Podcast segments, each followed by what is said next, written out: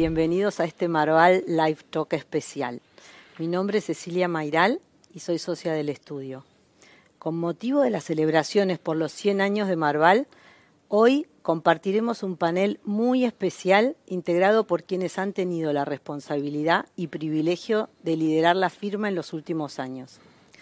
Están con nosotros en este panel Santiago Carregal, actual chairman de Marval, Alfredo Farrell, chairman de Marval entre 2007 y 2017, y Juan Cambiaso, chairman de Marval entre los años 2002 y 2007.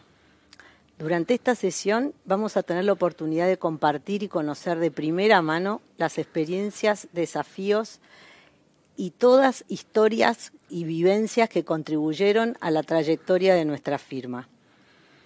Vamos a empezar a preguntarle a, preguntándole a Juan para que nos cuente sobre su gestión cuando Marval pasó de tener 30 abogados a ser más de 300. ¿Cómo fue, Juan, transformar y expandir una firma de esa manera? Creo que es algo que no ocurre a nivel consciente. Este, lo que yo sí sabía es que con el tamaño que teníamos antes eh, no podíamos progresar. La única manera de progresar era tratar de sacarle clientes a los otros. Y eso no estaba bien y además no sabía si no me iba a salir bien. Y, lo que decidimos era crecer por fusión. Al crecer por fusión pasaron algunas cosas imprevistas. Y la más imprevista fue que nuestros clientes potenciales vieron en eso una gran fortaleza. Y la gran fortaleza hizo que vinieran más clientes y al venir más clientes hicieron más, falta más abogados y eso fue un círculo virtuoso que se dio, eh, se iba acelerando en el tiempo, al punto tal que lo que nos costó más trabajo fue la parte digital, la parte de computación, para que logramos que el abogado que se incorporara al estudio por fusión o por otra razón, a la hora en que estaba sentado en su escritorio, estuviera conectado a la red y eso fue uno de los, aunque no parezca verdad, eso fue una de las cosas que más ayudó al crecimiento. Y otra cosa que ayudó al crecimiento es haber sido capaces de vivir años en la Argentina en lo que tuvimos una dictadura militar, una derrota militar, dos hiperinflaciones y un presidente que no llegó, a su mandato. Y eso probó que cuando uno tiene una idea clara y no afloja, las cosas salen bien. Muy buena, muy buena visión, y muy buena síntesis de lo que fueron esos años. Alfredo, eh, durante todos los años que, estuviste liderando el estudio, vimos eh, que hubo una expansión internacional muy grande. Contanos cómo fue esa, esa experiencia y, y cómo, la estrategia que seguiste para eso. Bueno, lo primero que tenemos que mencionar es que Marval nace siendo internacional por la actividad de los hermanos Marval, que hacían propiedad industrial para clientes extranjeros. Así que, digamos, la internacionalización de una manera o de otra siempre estuvo, fue un ADN o un germen dentro de Marval. Todo eso potenciado después, años después, con la incorporación de Jorge O'Farrell, que entre sus primeros encargos que tuvo de Coca-Cola fue generar una red en América Latina de propiedad industrial. Con la expansión de Marval, a la que mencionó Juan recientemente, y con el crecimiento, eh, también nos vimos en la necesidad, o por lo menos era, hay que salir a apuntar afuera, hay que crecer. Entonces, bueno, ¿cómo se crece? Y hay que empezar a ocupar espacios, y hay que empezar a hacerse conocido y la política fue, bueno, ir, tocar puertas, empezar a, estar en foros, pero se hacía de una manera sistemática y organizada. Y a medida que uno iba analizando, viendo dónde tenía que estar o no tener que estar, buscar las personas apropiadas para cada, para cada una de esas áreas. Y de esa manera logramos durante muchos años, y creo que sigue siendo el caso hoy en día, que Marval era uno de los grandes referentes latinoamericanos en una economía, como mencionó Juan recientemente, muy golpeada en algunos momentos. Y vos veías la cantidad de abogados que tenía eh, Marval con los 300 o 300 y pico que llegó a tener en algún momento, duplicaban o triplicaban a los mexicanos que tienen un país con un PBI cinco o seis veces superior a la Argentina. Y gran parte de eso fue apuntar al crecimiento afuera. ¿Qué, ¿Qué, te parece que significa para Marval, Santiago, cumplir nada más y nada menos que 100 años? Bueno, la verdad es que es, muy lindo, es muy, es muy emotivo, es, es, es muy movilizante ver eh, un estudio que a lo largo de 100 años eh, se ha mantenido incólume en sus valores. Hemos cambiado todos, hemos cambiado la forma de trabajar, hemos cambiado la forma en que interactuamos de nosotros, hemos cambiado la forma en que interactuamos con los clientes, pero el core del estudio, los valores del estudio son los mismos. Al fin del día, Marval es una historia, para mí es una historia de generosidad, es una historia de pasión, pasión por lo que hacemos, pasión por la excelencia, pasión por mantener el interés del cliente por encima del interés de los socios, y es una historia de generosidad, es una historia en la cual se privilegia el interés de la firma más que el interés personal de los fundadores y de quienes fueron socios del estudio. Mira, yo te voy a contar una, anécdota. Cuando yo entré el primero de diciembre del 97, creo que habrá sido antes del primero de enero del 98, subo en el ascensor con Jorge O'Farrell. Yo no conocía a Jorge, así había, lo había visto, estábamos los dos en el ascensor, bajamos los dos en el quinto piso, yo voy a la oficina que me asignaron, yo tenía 37 años, y él va a un box sin ventana al fondo. Yo miraba así, digo, después le pregunté a Julio Fernández Moján, pero ¿por qué? Digamos, él podía sentarse donde quisiera. Y Julio me decía, no, es que Jorge pensaba que las oficinas con ventana tenían que ser para los abogados que están en ejercicio y que Marval no necesitaba que una persona como él, ya retirado, tuviera una oficina con ventana. Para mí fue una imagen muy poderosa, muy movilizante. Sí, yo recuerdo lo mismo también. Entrar y ir a una oficina. A mí me impactó muchísimo y eso fue y eso lo viví permanentemente, de estos señores permanentemente y de quienes los precedieron. Eso es muy fuerte. Y contanos los desafíos hoy. Los desafíos hoy, a ver, yo cuando entré, el, el, creo que fue alrededor del 10 de diciembre del 17, eh, me dije, después de lo que hicieron estos dos señores que me precedieron y todo lo anterior, dijo, esto va a ser un walk in the park. Estábamos con las elecciones de Macri, digamos, era un, un gobierno pro-marcado, etcétera, etcétera, y a partir de ahí vino la realidad que tuvimos sequías, problemas, eh, digamos, eh, caída de la bolsa estrepitosa, eh, caída de la, de la inflación, después tuvimos dos años de pandemia, después tuvimos la guerra de Ucrania, después problemas de inflación, tipo de cambio, brecha cambiaria, obligación de liquidar, y tenemos lo de esto. Aún así, ha sido un, un ride absolutamente fascinante, fascinante, gentileza de mis socios y de todos los que conforman Marval. La verdad que ha sido algo, algo increíble cómo nos hemos adaptado a todos estos problemas que hemos tenido a lo largo de los años, que han sido súper desafiantes, pero al mismo tiempo súper enriquecedores y que nos han unido mucho. O sea, el hecho de trabajar sin vernos dos años y que nos ha mantenido ese glue, esa relación que hemos tenido nosotros sin vernos, ha sido, ha sido fantástico. Y después tenemos toda la adaptación, no solamente a los problemas vernáculos de la Argentina, sino es a la a la tecnología que va a venir y va a cambiar radicalmente la forma en que vamos a trabajar. Pero eso es otro podcast, yo creo. Así que es el tema. Juan, ¿qué crees vos que deberíamos resaltar como las cosas que permitieron que Marval sea el estudio exitoso que es a través de todos estos años? Yo creo que Marval ha sido siempre proclive a la innovación y además ha sido un buen lector del futuro. Y, eso permitió adecuar la firma a lo que la gente necesitaba y anticipar lo que la gente iba a necesitar. Otra fuente de seguridad para el crecimiento fue tratar de que todos los que estamos acá adentro seamos buena gente. Todos teníamos que éramos buena gente. Nadie extraordinario, buena gente trabajadora, que sabía, cumplidora, pero buena gente. Eso fue cohesionando cada vez más a la, organización y entonces ya éramos como una legión romana, este, pero siempre sin aspirar a hacerlo. Éramos una legión romana. Estamos uno al lado del otro con naturalidad. Nos podíamos confiar, nos podíamos dar la espalda, siempre para adelante. Yo creo que eso fue la receta mínima, pero básica para, para, para el crecimiento. ¿Puedo hacer un comentario subiéndome a lo de Juan?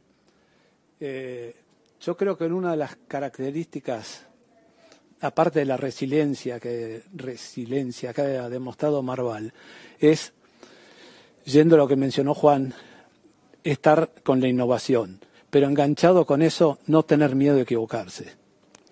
Creo que eso es una de las características de Marval, donde se jugaba por algo y si salía mal, salía mal y bueno, marcha atrás. No vamos a decir que la hemos pegado todas en todo tiempo, porque algunas han salido mal, pero se ha tenido la suficiente generosidad individual, etcétera, de las personas diciendo esto no va. Y voy a una de las frases institucionales que siempre acá el benemérito menciona, y me acuerdo haberlo escuchado la primera vez en vivo e indirecto, digamos que es, como es, se discute libremente, se vota independientemente, pero se implementa por unanimidad una vez que se tomó una decisión, todos atrás de este colectivo. Y si no te gusta el colectivo, a otra cosa. Entonces, no hay problema. Y si el colectivo es el colectivo equivocado y te bajas dos paradas más adelante y a otra cosa. Creo que eso es una fortaleza que tiene Marval que lo ha hecho lo que es hoy en día. Nada mejor para mí que perder una votación en el Consejo. Porque yo apreciaba tanto a mis otros miembros del Consejo. Les tenía tanto respeto. Era igual para, que si yo perdía, dije, uy, me salvaron de equivocarme. Y creo que eso fue ese modo de ser, porque era natural, es lo que hacía que el avance fuera sin, hipos. Yo te voy a decir, antes de venir, yo me maquillé por, por, los, por los chichones que nos hemos dado con este, errar, en errar, dar vuelta, salir. Pero siempre, siempre todos juntos. ¿Cómo ocurrió? No sé cómo ocurrió. Aconteció. Y eso fue muy lindo. Aconteció porque ustedes daban el ejemplo que había que dar también, ¿no? Eso, ese liderazgo era lo que, lo que marcaba un rumbo. Alfredo, y hoy en día, mirando, digamos, mirando a Marval y, y distintas firmas y estudios, ¿cómo, vos cómo ves ¿Qué cambios estás viendo en, y evolución en la gestión de los estudios? Yo creo que hay cambios profundos.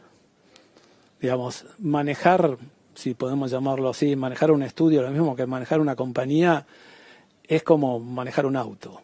Vos tenés un objetivo a donde querés llegar, asumiendo que el objetivo es razonable.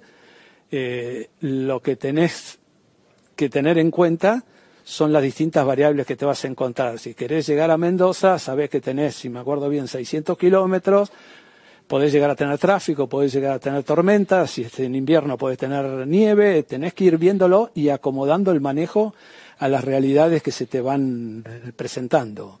Digamos, no hoy en día es mucho más fácil, no como en nuestra época teníamos que ir con los mapas. Hoy en día si se equivoca no te equivocaste vos, se equivocó Google o Waze. Pero bueno, pero tenés que ir acomodando tu manejo.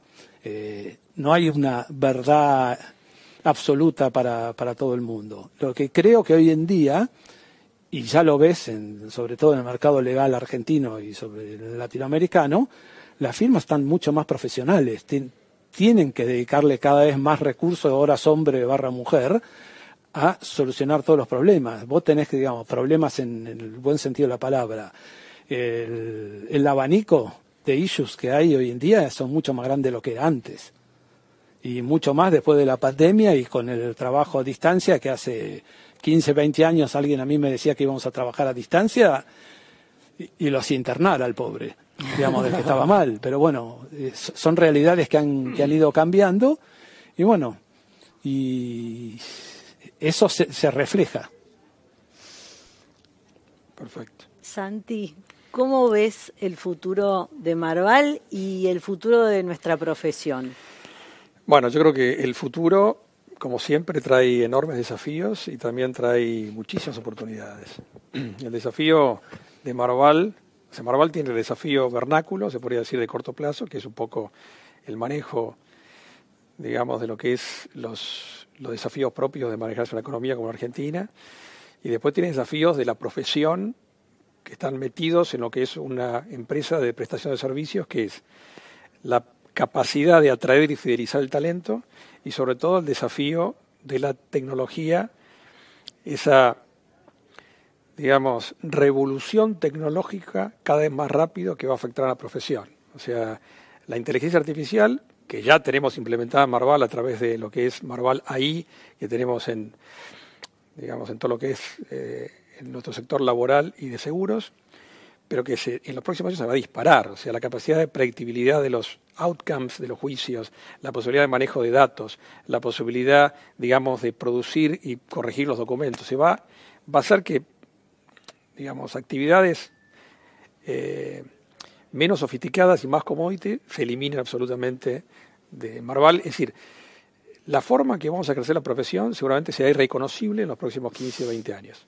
Eh, aún así, creo que Marval eh, tiene todos los atributos para que le vaya extraordinariamente bien. Creo que los estudios corporativos con mucho músculo tienen más capacidad justamente de la implementación de tecnología para ser más eficiente, para trabajar en la innovación, en la modernidad, en la adaptabilidad, en la curiosidad, y son las cosas que tiene Marval para hacer que toda esa tecnología, que es muy difícil de predecir cómo va a ser en los próximos 15 o 20 años, eh, nos vaya muy bien. Y el futuro del futuro, digamos, el otro día estaba hablando con alguien que está trabajando en la, en la Comisión de Energía Atómica en nanotecnología.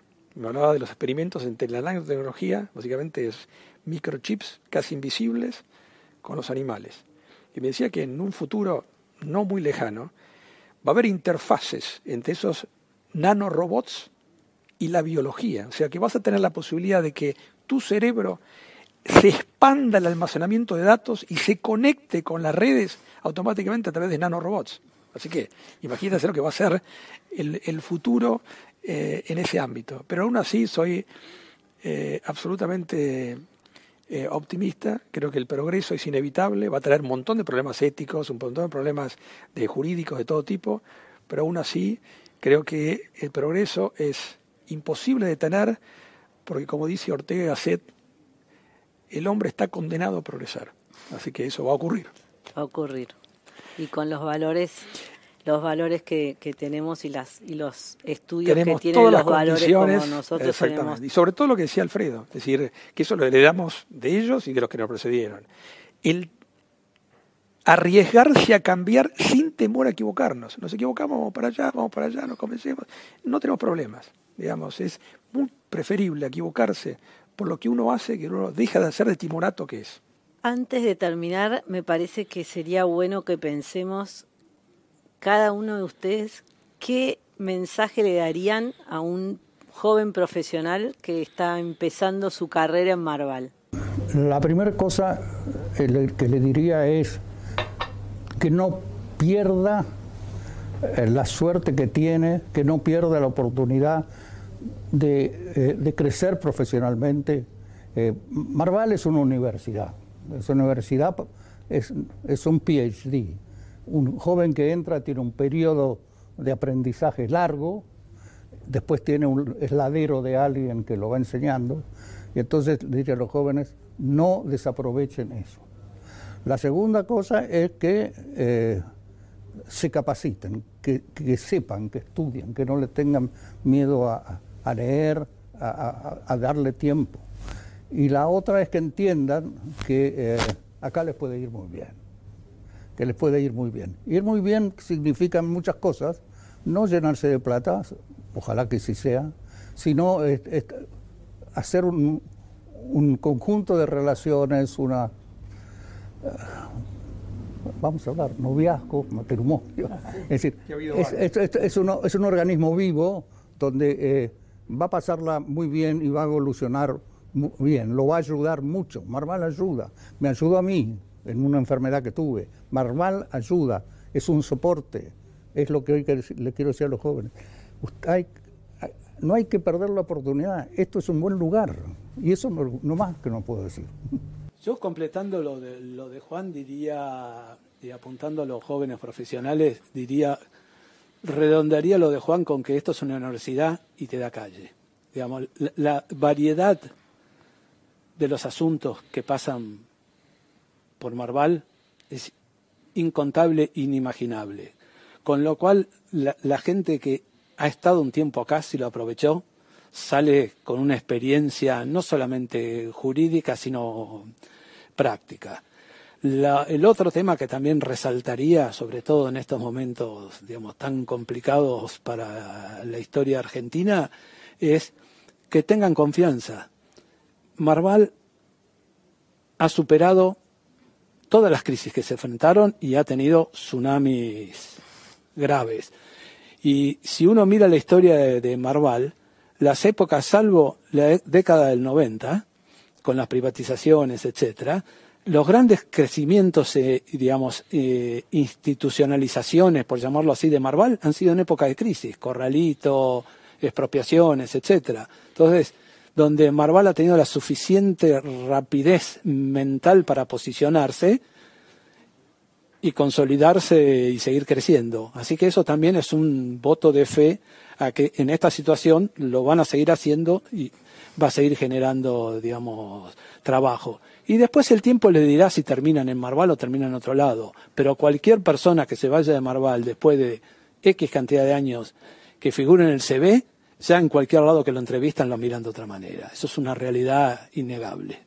Coincido con todo lo que dijeron Juan y Alfredo. Eh, Marval es un lugar extraordinario para aprender a ser abogado, es una, una escuela de abogacía impresionante y el consejo es úsennos, aprovechennos, hablen, escuchen, conozcan gente, métanse en los temas. Yo siempre digo que es importante Marval la regla de las tres B cortas, que básicamente es ser visible, o sea, estar permanentemente, ser vivo, en qué temas me puedo estar, y ser versátil, o sea, la posibilidad de hacer determinadas diferentes cosas, o sea, especializarse en algo exclusivamente, no es una buena opción en Marval.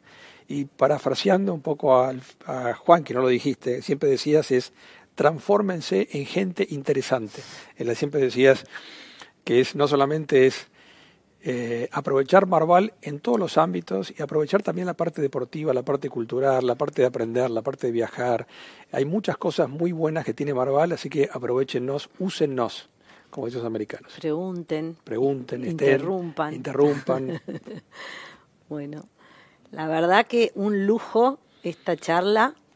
Em, les quiero agradecer mucho por habernos compartido su visión y sus experiencias.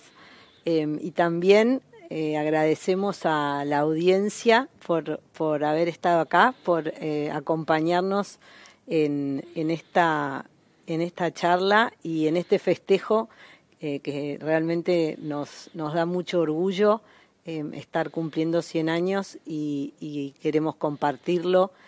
Así que esto es parte de nuestra historia y era, era la idea poder compartirla con, con ustedes. Así que muchas gracias